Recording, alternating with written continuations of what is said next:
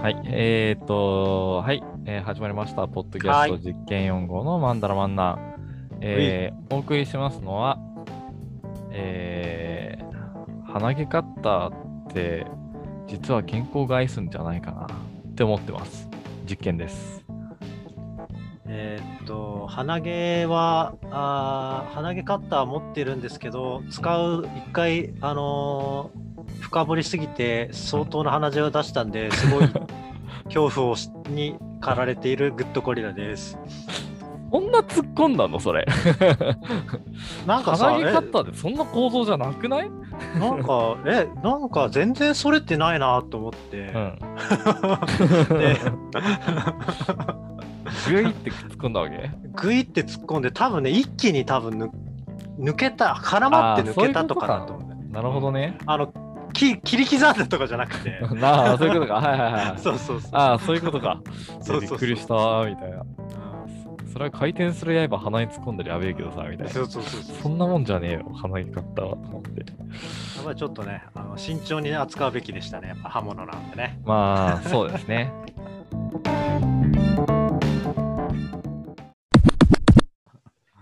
えーというわけでね、本日はいなんですけども、えーお便り来ております。お、はい、なんでしょう？はい、えーペンネーム、実験さん。はい。あ、はい、実え験さん。ーっと、ありがとうございます。死って怖くないですか？あー 怖いっすね。あん怖いかな？ちょっとわかんないな。はい。っていうところでですね、まあ、はいちょっと僕は物語上で出てくる詩、はいいろいろ、今回喋りたいなって思ってて、おお、物語上の詩。うん。はい。まあ、ちょっとい,、まあ、いろんな切り口があるんですけど、まあ、はい。あのーままず、なんでこの話したいなって思ったかっていうと、うんあ、の、僕の大好きな漫画に、あの、死なずの猟犬っていう漫画がありまして、はい。死なずの猟犬。これはね、あの、漢字としては、不死の、まあ、猟犬っていうのは、あの、うん。ハウンド、ハウンドドッグ？ああ、うん狩り、狩り、狩りするそう、人、ね。狩りの犬ね。うん。あのーっていう漫画がありまして、これすごい、あのー面白い、あのー設定なんだけど、うん。のこ死、ふ老衰以外の死が存在しない世界の話なんだよね。ほうほうほうほうほうほう。なるほどね。不死ね。それで。そうそうそうそうそうそう。うんで、その、そうなんだけど、あのーのはずなんだけど、うん。ある特定の条件を満たすと、あのー老衰以外の理由で死んでしまうっていう世界。なるほど。基本的にもう、あの、主人公サイドは、あのーまあ、その、死なない方の人たちなんだけども、うんうんうんで、その、どうや、なんか死ぬ、し途中で死んでしまう要因をまき散らす存在であるところのベクタうん。ベクター、うん、ー。はいはい。まあ、媒介者って意味なわけなんですけども、うんうんうんそいつらをどうにかしてやっつけるってなるほどね。いうとこから始まるんだよね。うんうんうん。けど、話は、あの、結構 SF な話に転がっていくっていう。うんで、これ、すげえ面白くて、その、死が存在しない世界、あの、フロ、ローズ以外の死が存在しないって、うん。その復活の仕方がすごい変なんですよ。例えば、はいはあの、第1話の。冒頭、どういう感じで始まるかっていうと、まあ、風邪ひいた、はあの、女性が、うん。あの、その、まあ、恋人っぽい男性に向かって、うん。すごい苦しそうにしながら、ごめん、お願い、もう私を撃ってって言いながら、うんうんうんうんうん。で、男の方がバーンってもう女性を撃ち殺すわけよ。はいはい。で、血まみれになったその次の瞬間に、ふって全部、なんか血が消えて、はふぅ、風邪治ったーっていう描写から始まるんだよね。あ。ああ、え、あ、そんな感じなんだ。え、結構、もうちょっとなんかファファンタジックな感じで光に包まれるとかじゃなくて？ではなくて、うんスッと治んの。へえ。で、うわ、変な描写だなーと思って。うん。で、ところが、この男の方が、実は、あの、あの、まあ、ベクターで、あ、ベクターなんだ。うんその上、そそうそうそう。で、そあの、後に、その、あの、まあ、普通に、その、死んでリセットするっていうのが当たり前だの世界だから、うんうん。その、次に死死でのリセットを試そうとしたときに、うん。その、普通に死んじゃうっていう。はいはいはいはい。で、そいつそら普通に殺すしていくわけね、その人々を。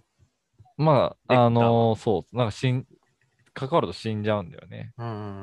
で、まあ、あのーそれで死んだのが主人公の妹なんだけども、ああ、そうなんだ。で、主人公は、そう、因因縁があって、あのー絶対ベクターは殺すみたいなね、そういう感じになっていくっていう、そっから、まあ、こういう感じね、ほうほうほうほう。画面共有してますけど、はい。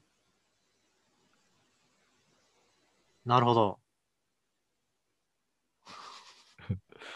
本当だ。よっしゃ、すっきりっつって。えー、で、これがね、まあ非常に面白くて、あの、例えば、かつあの不全勝。えーまあ、敵とのバトルとかも、まあ主人公は刑事なんだけども、うん。うんうん。その、えーまあ、基本的にまず怪しいやつがいたら、うんこうやって、あの、オラガッって警察の、警察の車が犯人をだで引き殺してから、はいはい。どうせ復活するから、うん。それで話を聞くっていう、なるほどねみた。いなね。あるいは、銃撃戦が始まったとしたら、うん。とりあえず一回突っ込んで、死んでみて、ああ、そういう、あ、なるほどみね。たいなね。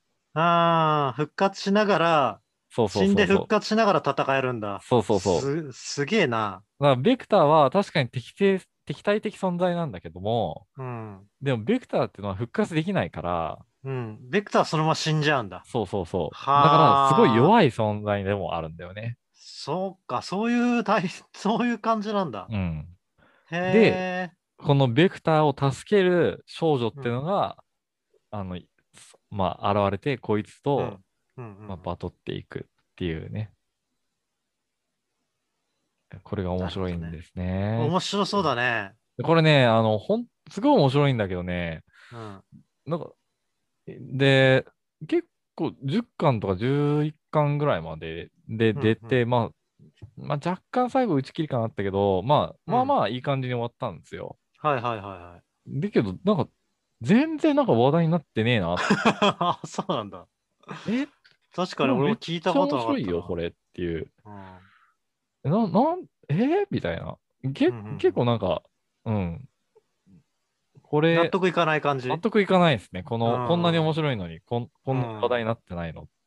めなんか、え、だ、なんか結構、最近その、ま、ツイッターでその漫画その詳しい人たちいっぱいフォローしてるんだけど、うんその人たちの中でも、なんか、この漫画の話題出たことなくて、へえ。で、まあ、とりあえずちょっとまあ読んでみてほしいっていうのはあるんですけど、まあ、読んでみますわ。うん、まあ物語中の詩っていろんなものがあって面白いよはいねっていうのがあって、面白いね。これはなかなか、うんあの、不思議な死の扱い方だねう。ん。うん。で、まあ、詩、詩ね。まあ、例えばアンデッド・アンラックはそもそも死ねない主人公だったりするわけだですね。し、はい、はい、あの、女の子が死ぬ話、はい。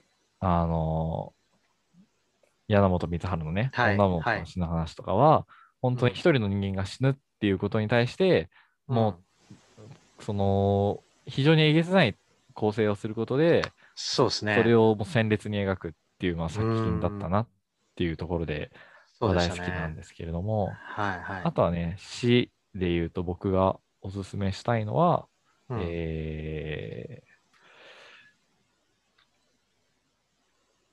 ー、あ、何でしょう俺、Kindle で持ってないのか。えーっとね、はい。えーまあ、さよならも言わずにっていうね、あのーほうほ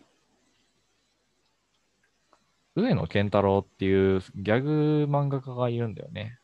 で、ふんふんふん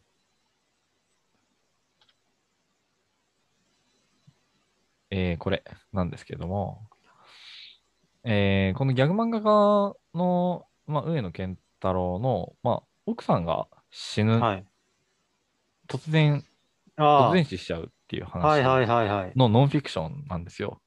うん。で、本当に死んだ後に、ただその離別を苦しむ。で、まあ、この上野健太郎っていう人はもともとすごいその、あの、まあ、アバンギャルドギャグをやるんだよね。すごい、あの、いろんな手法でいろんなギャグをやるっていう、あの、あー持ち味の人だったんだけど、そはいの、いろんな手法の、その、テクが、こうん、の死の離別を表現に余すことなく使われてて、うーん。もうなんかね、すごいのよ。ほうほうほちょっと今、まさか俺データで持ってないとは思わなかったな、これを。絶対買ってると思ったんだけど、う。うん。電子書書籍では持ってなかったと。うん、紙ではあるんだけどね。うん。あの、まあ、すごい、まあ、名作だから、まあ、ブックオフとかで100円で買えるような気はしますけど、まあ、でも上野健太郎先生、今ちょっと、あの、あんまり仕事ないらしくて大変そうだから、なんか買ってあげてください。あ、はい。買います。っていうね。まあ、そういうことでねまあ、いろいろな詩あるなーって思ってるんですけど、うん。あの、グッドゴリアさん死についてなんか思うことあります？うーん。最あんま普段考えないっていうのもあると思うんだけど。最近ないですね。うん。うん。あのーまあ僕、引きこもってたニートな時代があったんですけど、うん。まあその時は死のことばっか考えてましたね。それは死にたいっていう方向っていう感じ？いや、し全く死にたいと思ったことは今まで一度もないですね。あの、生きていて、うん。し自分が死にたいと思ったこと、本当に一回もないと思います。あ、すごい。うん、え、じゃ、それでいて死のことを考えてたことは、なんだろう、死の不思議さとかそういうことを考えてたってこと？そうですねあの。自分に必ず起きうる現象として、あまりにも理不尽な死というものに対する、うん。あの捉え方というか、自分のあの接し方みたいなものを考えてましたね。え、なんか、それは結論というか、なんか考えみたいな、まとまったりしましたか？あの一応のまとまりというか、うん。えっと、やっぱり一番手っ取り早いのが、えっとうん。子孫を残すことがうん。あの有用だということが、まあ、結論として一つね、現れて、それはあれなのかな？自分っていう存在がこの世にいたことを残す。うん。っていううん。それが大切だから子孫を残すっていう感じですか？っていうのもあるんですけど、うん。あのーまあ実際にその赤ん坊とかを抱いてみて、うん。うんまあ多分そのまあ姉姉の子供だったんですけど、うん。うん。まあその子と、まあ、赤ん坊の時2ヶ月ぐらい一緒に接したことがあって、うん。まあその時にやっぱりその全身全霊を使うわけですよ。うん。あらゆるその集中力とか、うん。自分の全てをかけてその子と接するんだよね、うんそのうん赤ん坊の弱い、あの存在であるうん。自分の甥っ子と接する時って。うん。でそれをした後にうん。あの自分に対する恐怖がよりもこの子が死んだ時の方の恐怖の方が圧倒的に上だったわけです。なので結局自分死っていうものに対する恐怖心の序列があるってことに気づいて、うん。うん、言っても親は先に死ぬからうん。親の死の恐怖よりも自分の死の恐怖が上だったりするんですよ。それはもうほぼ分かりきってるから。うん。うん。ただもしその甥っ子なり自分の子供なりが先に死ぬようなことがあったらそれ自分が死ぬことよりも恐怖だろうなっていう想像がつくついたああ、それは結構わかりますね。うんいや、僕もうん、メインに対してはそういう感情を抱きますになるなりますよね。なりますね。うんなりましたよね。だから言わずもがなあその本当自分の子だったらもうそれはもうね、うん。言わずもがなって感じですよ、ね。言わずもがなんだよね、多分。うんなのでやっぱ手っ取り早いんだろうなと思ってし自分の子孫を残すことって。うん、確かに、そういう意味では、うん、自分の死、うん、しなんだろうな、死の恐怖を、うん、乗り越えるっていうのとはちょっと違うのかもしれないけど、そうですね。うんなんかね、死を乗り越えるっていうのはね、まあ、生物的にほぼ不可能だと思思いますね、俺は。うん、うんなるほどね。あの、僕が、あの、しまあ、これが言いたいんですけど、僕、今回は。はいあの、最近死について思っていることで、うん。あの、結構形として、まあ考えとして思っているのは、うんうん。まあ、死後の存在っていうのは、うん。マジでわからんっうんていうこと？そうだね。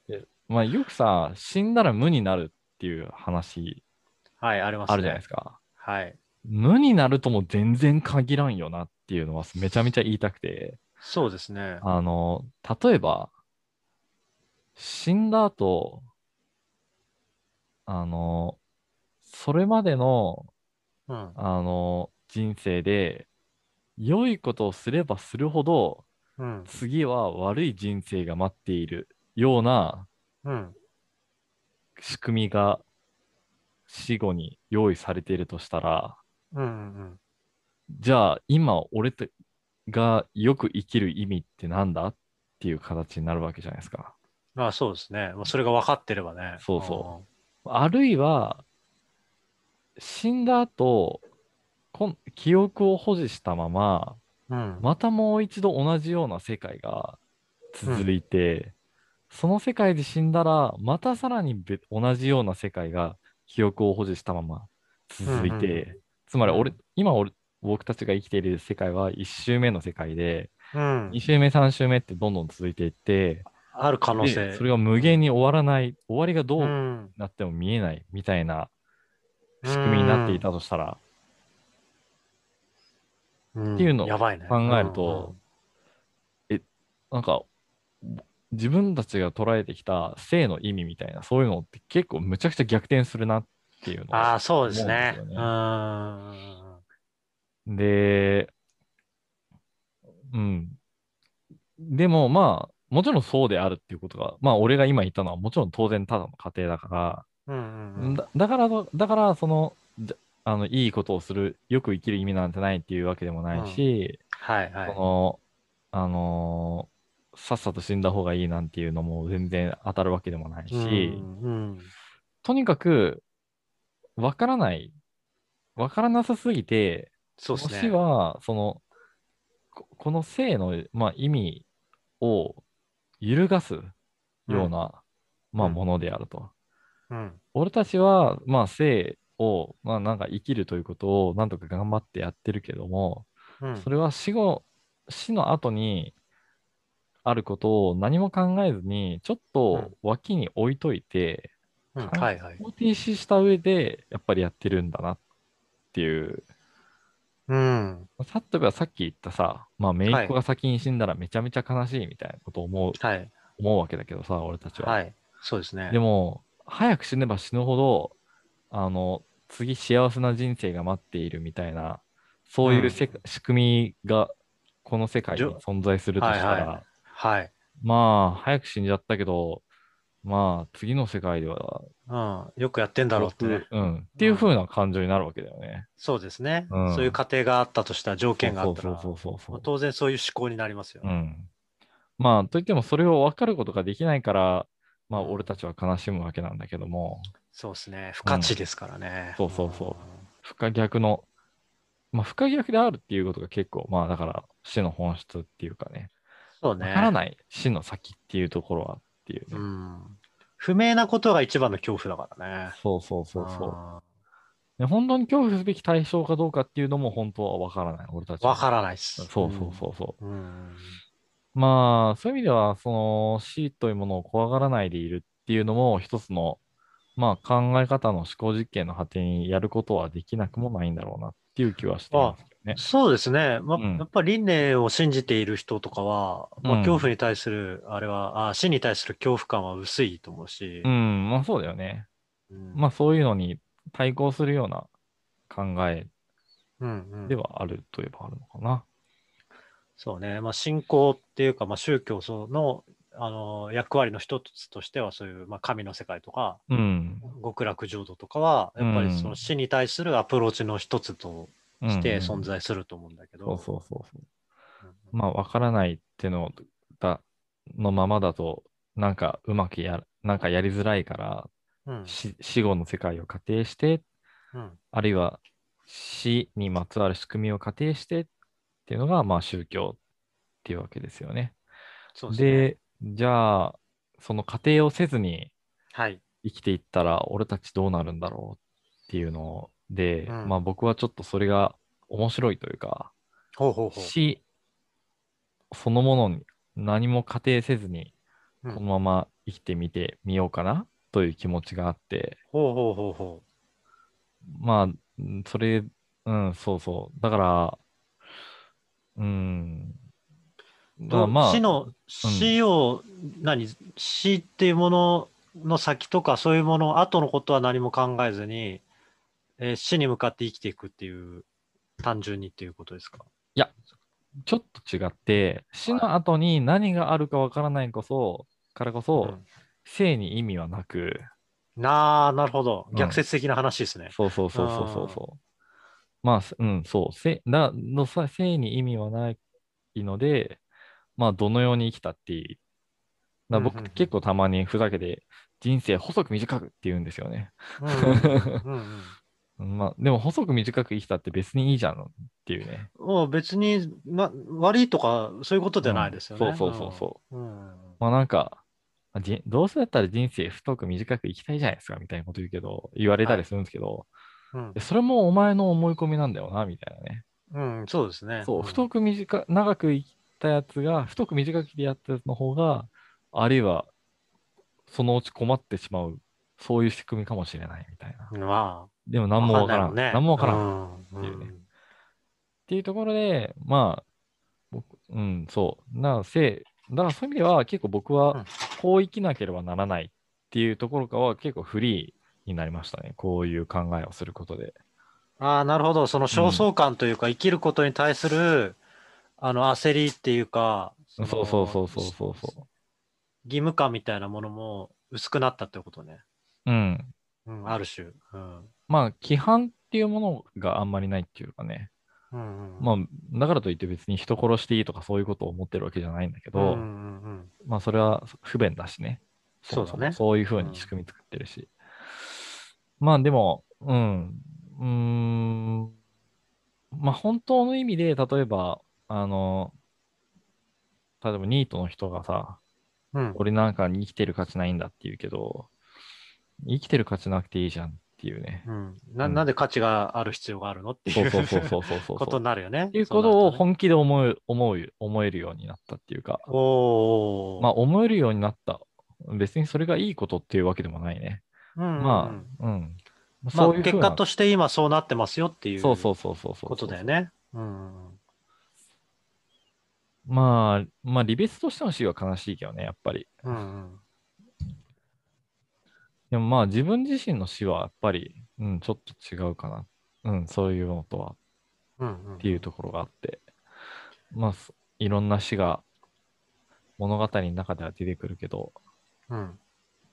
まあ、すそういう意味では、その、アンデッド・アンラックって、その、これは私と彼が最高の死を見つける物語っていはいう第1話で始まるんですけれども、まあ、死が大きなテーマですからね。そうそうそう。はい。どんな死を見つけるんだろうっていう、まあそれはすっごいやっぱり楽しみなんだよね。僕楽しみですねはアンデッド・アンラックは本当に、あの、完璧の終わりをまで続けてほしいって思う本当ね。ね。うんどう終わらせてくれるのか。全然想像つかないな。まあでも結構ちょくちょくやっぱりあの死に対する考えみたいなものは出てきたなと思って、そのうん。オータム編でさ、その、はいフーコが、あのーえー死、忘れられたと、人に忘れられた時、それは死だと思うっていう話をしてて、してましたで、ね。それでアンディが、そそう、なんか、俺は頭の破壊が死だと思っていたけど、違うんだっていうことで、体からの再生っていうのをやるようになった。ねできるようになったからね。うん。まあ、死の、なるほどなっていうね。まあ、フーコのその考え方は一つ、ちょっと、多分、アンデッド・アンラックの中で肯定される価値観の一つなんだろうなっていう。そうですねまだそうですね。あの、アンノンさんとのね、アンノン先生との、やっぱり別れと出会いと別れによって導き出された答えのうん。一つですけど、まあ、それでパワーアップしたっていうそうそうそうそう。ことでもあるし、いや、オータム編すげえいいと思うんだよな。すすげえよかったと思うんだ美しいんですよね。まあよく、まあ結論としてはよくあるというか、まあ、うん忘れられた、忘れられることが死であるっていうことは、まあ、えーあるわけだけど、そまあ、ワンピースで概念として。は言ってるからね。うん。ワンピースでも言ってるし、まあ、うん。あらゆる物語でそういうものはあるけど、そこにうんまでに導く流れというものが、うんうん。アンデッド・アンラック・オータム編は素晴らしい、うん感動的であり、すね。う。ん。やっぱ過去編っていう名のシミュレーションなわけじゃないですか。あれって。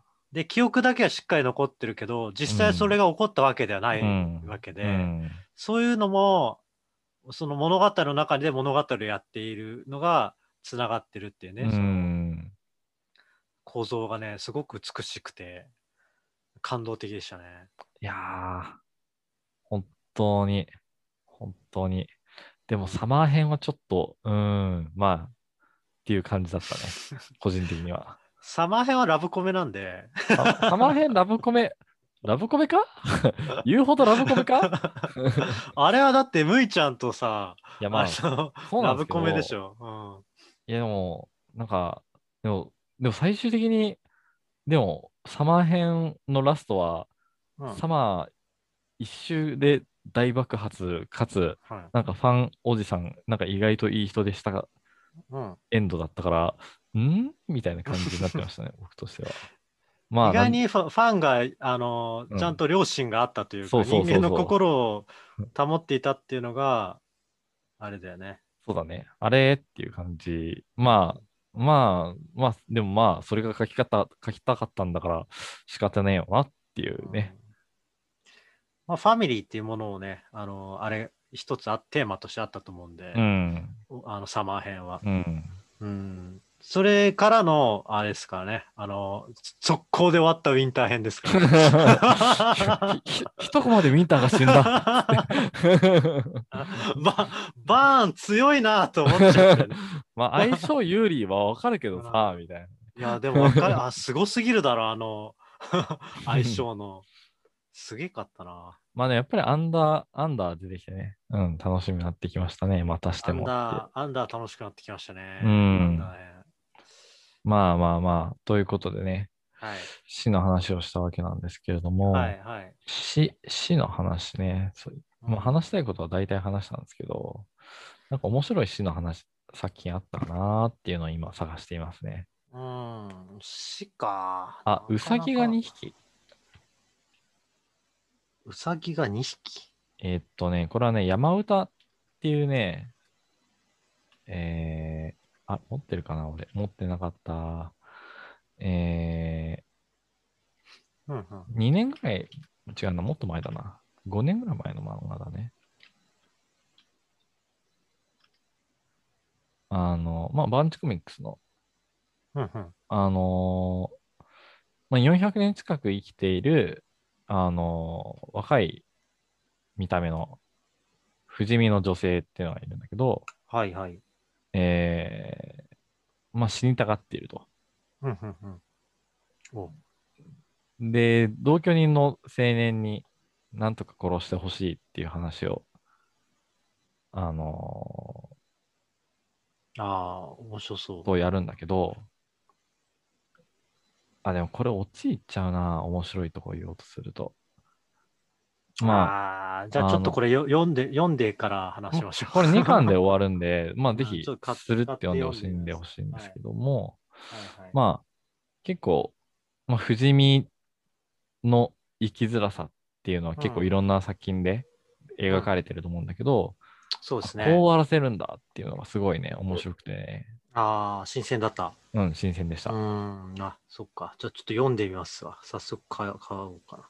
あ あの、まあ無、無理はせんといて、あの、お互い積んどくがすごくなってると思うんで、もうね、積んどくはね、うん。あの、必須というか、お？もうしもうしもう義務感というか、積んどくは義務。思想が出てま、出てきましたね。よくわかんない。やっぱね、あのね、買っとかないとうん。読めないんですよ。ああ、それはある。それはそう。うん。うんまず買っておくことはね、大事。うんあね、今度買おうっていうのは、買わないっていうのと同義なんで、うん。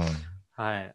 とりあえず買っとけば、いつか読むっていう。そうだね。うん、そうやって人間は、あのね、家の底を抜かしてるんだけど、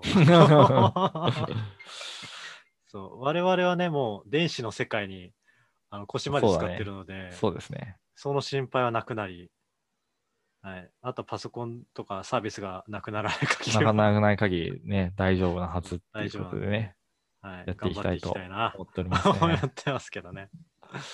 うんうーん。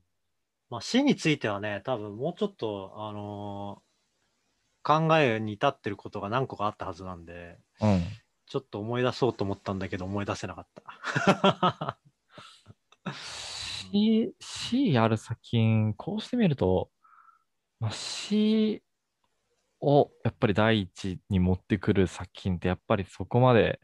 ないよなっていう、そこ、それで新しくやるのって難しいというかさ、うん。その、まあ、なんか、例えば、てか、手塚治虫氏、火の鳥、はい。宇宙編？宇宙編宇宙編か。宇宙編で結構やって、やられてしまっているところがあるから、うん。結構やっぱ死死というものに対する物語っていうのはもう有史以来腐るほどあるというか、そうそうそうそうそうそうそう。うんあえて漫画にする必要がないほど、あの、出ている作品としても存在しているっていうのもあると思うし、うん。まあ、そういう意味では本当に山の山本光晴の女の子が死ぬ話は、うあんのこの、このご時ご時世っていうか、その死って時代でねいう、うんこうんそう、たくさんのクラシックが存在する、この死というレッドオーシャンに真正面からぶつかっていって結果を出した大傑作っていうことでね。面白い作品でしたね、あれね。なかなか、やっぱ人人間の、なんというか、業みたいなものも、あの、うん存分に出てたと思いますし、まあ、うんなんといってもやっぱり構成がね、本うん当に素晴らしい。素晴らしいですね。ね。は本当に底意地の悪い、い。本当に底意地が悪いですよ。大好き。そうですね。面白かったですわ。うーん。いっぱいあるね。なんかあんいっぱい買ってるねで。もあんまり人が死ぬ漫画あんまねえな。いや、人が死ぬ漫画はあるんだけどね。人の死っていうものがテーマとしてある作品っていうか、はないっていう、あんまそうね。ないかもな。ひやっぱり人の死って漫画だとエンタメになっちゃうんだよな。っていう。物語のね、一つの要素でしかないからね。そうそう起まあそ点というか。その辺、鬼滅の刃とか本当にもうまさにそれっていう感じな気がするけどね。鬼滅の刃はね、もうはい死ぬと回想が始まり、はい。みんなうおーってなるといううん感情を高める。うんまあ、あれは死ぬことが終わりじゃないからこそあれが成り立ってるからね。そうだね。そう。だから死っていうものの捉え方が非常にポジティブといううん。か。ままあそういう意味ではそうだね。し、うんまあそれは受け継がれるものがどうのこうのみたいなね。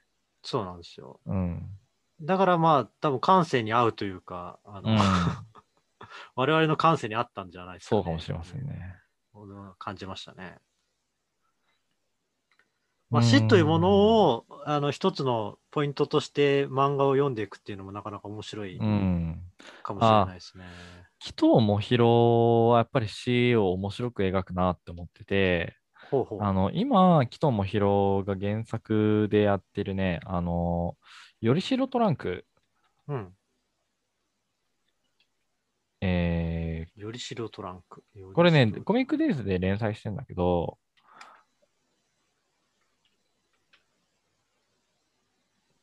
よいしょトランクね。これどういう作品かっていうと、えっと、うんある日、えー世界はいきなり、えーの世界のルールが書き換えられて、うん。殺した人間を殺すと、殺された人間は蘇るっていう世界にいきなり変わったっていう。はいはいはいはい。で、ではそうなった場合に、世の中はどういうふうな理屈で動くかっていうのをひたすら描いているっていうね。ああ、面白そねこれの面白いところはね、あの第3話にして、う。うん、そのほ法律の説明だけでい1話を使い切ったっていう。ああ、すごいですの。その法律がめちゃめちゃに複雑すぎて、誰も理解できないっていう。あ、そうなんだ。あのーとりあえず、あのーうん人がこ殺人者を殺すと人が蘇るっていう世界だと、うん。あのーとりあえず一回殺人の疑いがある場合には、とりあえず殺してみるみたいな、っうんうんていうのがある、当たり前になって、でだけど。ど、まず殺す。そう。んだけど、それこで殺しちゃうと、その殺人者がさらに一人増えるから、うん。うん。あの、後でそいつを殺さないといけなくて、みたいな。うんうん そうだね。こ殺しの連鎖で。そうそう。で、その、ねその殺しの連鎖を、次のその殺しに、えーの、まあ、殺人者の、うんえー殺しにうまく役立てるっていう、そういう連鎖を法律化したみたいな話が第3話ぐらい出てるんだけど、それが複雑だな。複雑すぎて、本当にうん爆笑しちゃった。うん そんな話。あるかねみたいな。めちゃくちゃ攻めてんな。うん、これね、やっぱり、基礎も広って面白いなっていう、変な漫画描くな、この人はっていう、ね、ことを思いましたね。基礎も広はすごい詩がすごい、まあ、軽いような重いような、そういうところがあって、まあ、やっぱり僕らのさ、やっぱり第一巻とか、僕らの読んでます？うん、僕らの一巻は読んだと思います。あじゃあアニあアニメは見ました。あ、じゃあ大丈夫だと思う。あの、まはいあだから、最初のさ、敵を倒した後さ、はい。あの、パイロットの死んじゃいますね。あれ、ポンって叩いて、うん。落ちて、え？とか言って、はい 衝衝衝撃受けましたね。そんなことあるかよっていう。あまあ、で、まあ、どんどん人がね、もう軽く死んだり、重く死んだりするわけなんだけども。ーうん。うんで、た、他にも、例えば、僕、えー何か間違ってますかっていう作品があって、ほうほうこれは、なんだっけな、テレポーテーションの能力を身につけた主主人公がいるんだけど、うん。えっと、ある日、その力で、あのー人を殺しちゃうっっていうね。ほう。ほあのー、そのテレ、テレポーテーションの力で最初はただ単に世直ししてるだけのはずだったのに。うん。あ、えー、そうなんだ。なるほど、なるほど。うん、それで、なんか世直世直し的なことをしてたんだね。テレポーテーション。そうそうそうそうそうそうそう。普通に人を殺しちゃって、あれ？っていう その、それもね、死ぬときね、すごいあっさりしてて。うんうんうんわあ、なんか、うん、面白いねっていう感じ。うん、北も広好きっていう感じだったんだけど。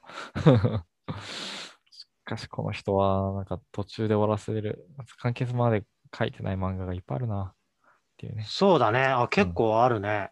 救済中とか。始ま休終わりと始まりの前です。いつになったら続刊出るんだよ。えーはやぶささんも飛んでますって何だったんだよ。とか、思ってることがいろいろありますが。はいはいはい。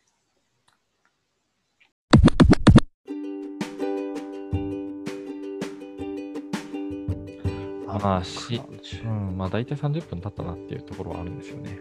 はい。うん。まあ、面白いですね。そうですね。こういう思考の、なんというか、改めて考えるっていうのと。まあ、皆さんも、えー身近な詩じゃないや。それはちょっといいわ。